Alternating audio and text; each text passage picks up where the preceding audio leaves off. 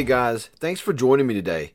If you're going through something, facing a storm, dealing with a loved one that is in the hospital, or whatever the difficulty you're facing is, know this there's a God in heaven that loves you and adores you. And even if He doesn't stop the storm, He promises to be with you through the storm. He will be your shalom. I pray that you will lean on Him and cast your cares on Him, for He cares for you. Psalm 91 1 through 2 says, Whoever dwells in the shelter of the Most High will rest in the shadow of the Almighty.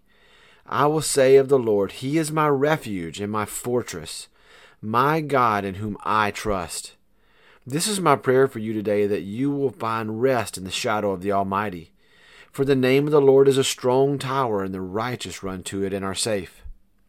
Okay, guys, let's jump into today's message titled, I Promise we we make promises all the time to different people, but we don't always keep them. When you buy something on credit but fail to pay it back, that is a promise not kept. When you are hired and given your job description or told what is expected of you and you agree, you are promising that you will follow through and do it. But when you slack off at work or show up late, etc., you are breaking the promise that you made. When when we tell someone we will do something or not do something, but we fail to follow through, we are breaking a promise by not keeping our word. But the worst one of all to me is when, as a parent, I promise to do something for my kids and fail to follow through or deliver on that promise. Letting them down is heartbreaking and not something I want to ever make a habit out of. But there have been times when I've gotten ahead of myself and did not think things through and made a promise I could not keep. The disappointment was devastating, so I strive to make no promises to my kids, especially, that I can't keep. I have to be candid with you guys and tell you there are there have been many times that I have broken my promises financially, at work, with family, etc. And looking back, it is heartbreaking to think about. And if you are like me, you know that the shame and disappointment can overwhelm you if you let it. You must choose instead to remember that where sin abounds, grace abounds even more.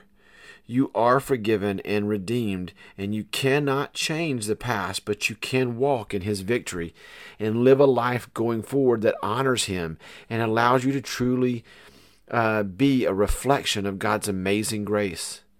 The fact is, no one is perfect except Jesus.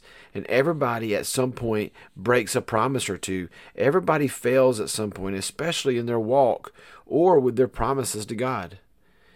It is in those moments that the devil will take advantage of your failures and the shame or disappointment that you feel. He will use it to render you useless for God, to keep you beat down so that people can't see Christ in you. It is then you must speak life into your spirit. Use God's word to silence the voice of the enemy and remind him that he might not know, I'm sorry, that he might know your past, but you know his future.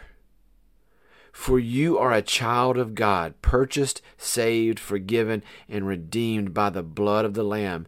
And Jesus gave you authority to say, Not today, Satan, not today.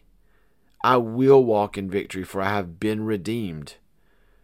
Psalm 91 14 through 16 says, Because he loves me, says the Lord, I will rescue him.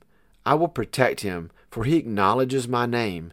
He will call on me, and I will answer him. I will be with him in trouble. I will deliver him and honor him. With long life I will satisfy him and show him my salvation. Isn't that so encouraging to hear? Because he loves me, says the Lord. If you love God and acknowledge him, you too can lean on this promise. And we know God always keeps his promises. Let's take a look at a promise that Peter made, and Jesus told him he would not keep it.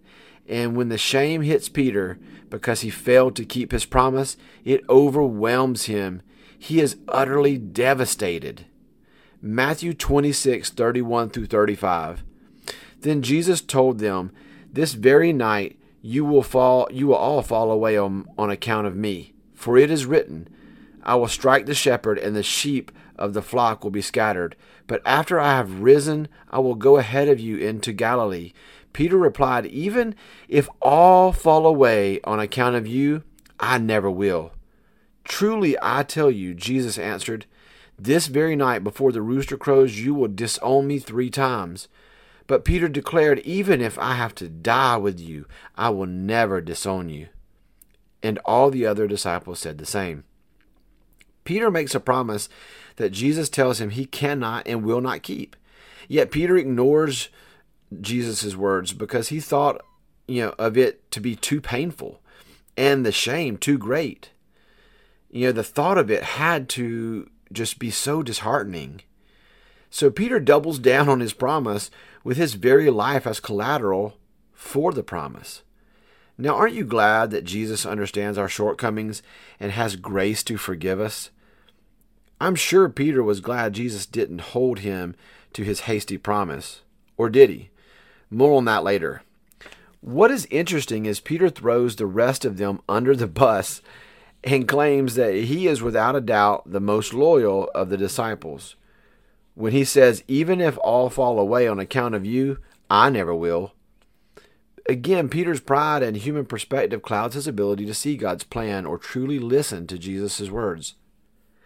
And what follows will rock Peter to his very core.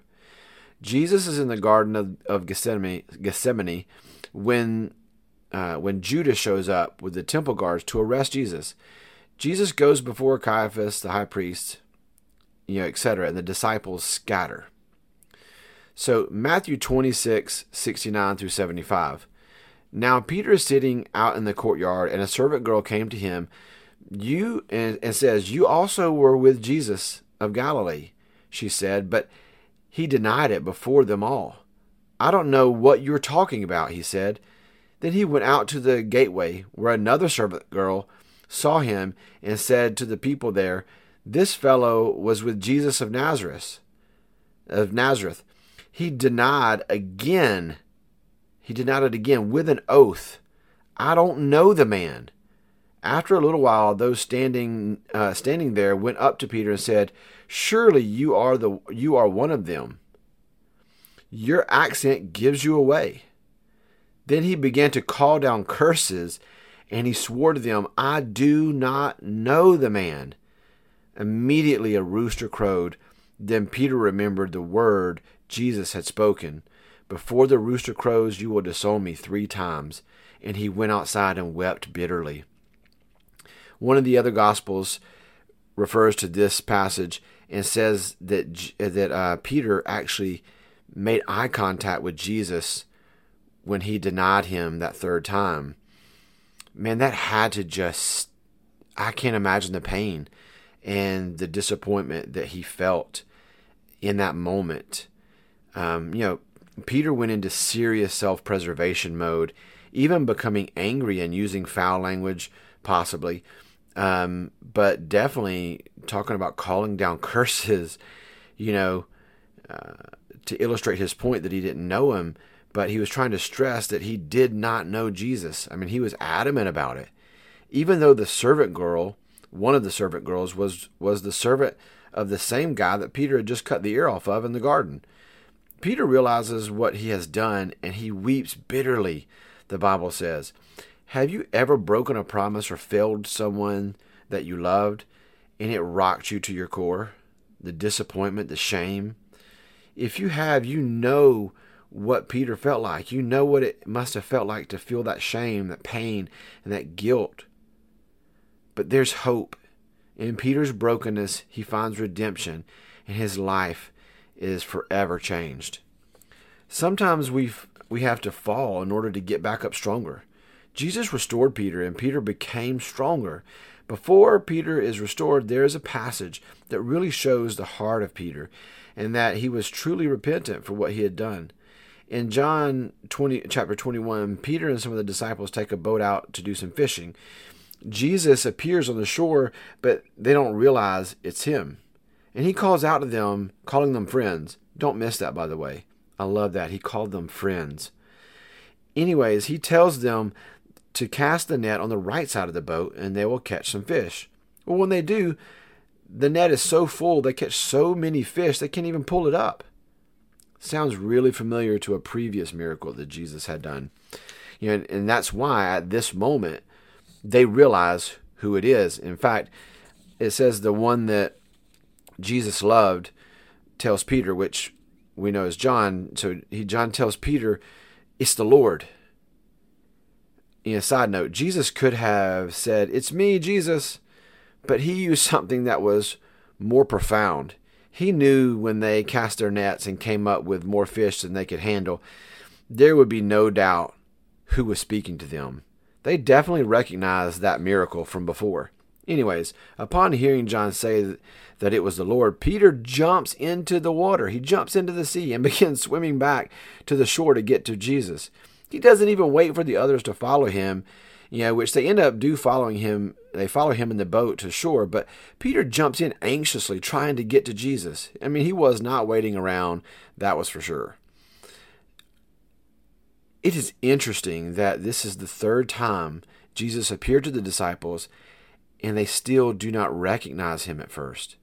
They knew it was him by the signs he gave, the miraculous catch of fish they just they just had, uh, the fish and the loaves that are laying on the fire when they walk up uh, on the shore that he had waiting on them. You know, anyways, this a, that's a much deeper theological discussion for another day. But after they ate breakfast with Jesus, Jesus takes Peter aside to encourage him and let him know he is restored and forgiven, and he has an assignment for him.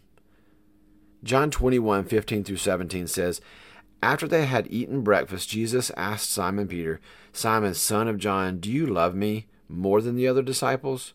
Peter answered him, Yes, Lord, you know that I love you. Jesus told him, Feed my lambs. Jesus asked him again, a second time, Simon, son of John, do you love me? Peter answered him, Yes, Lord, you know that I love you. Jesus told him, Take care of my sheep. Jesus asked him a third time, Simon, son of John, do you love me? Peter felt sad because Jesus had asked him a third time, Do you love me? So Peter said, said to him, Lord, you know everything, and you know that I love you. Jesus told him, Feed my sheep.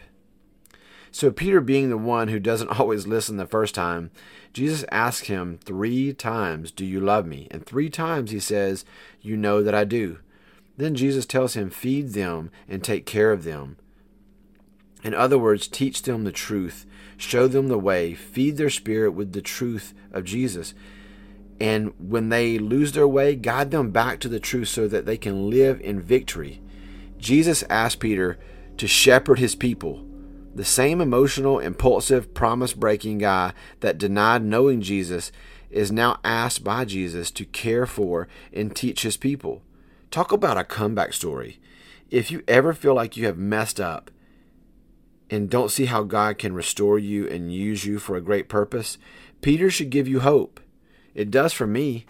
Peter needed to fail, he needed to hit bottom and be broken so Jesus could raise him up stronger than before so that he could be ready to do even greater things. Like I mentioned earlier, Jesus did not hold Peter to his hasty promise about following him even to death, not at first at least. But in the end, Peter would follow Jesus in death, giving his life for the faith. In the end, he gave up his life because he refused to deny Jesus a second time.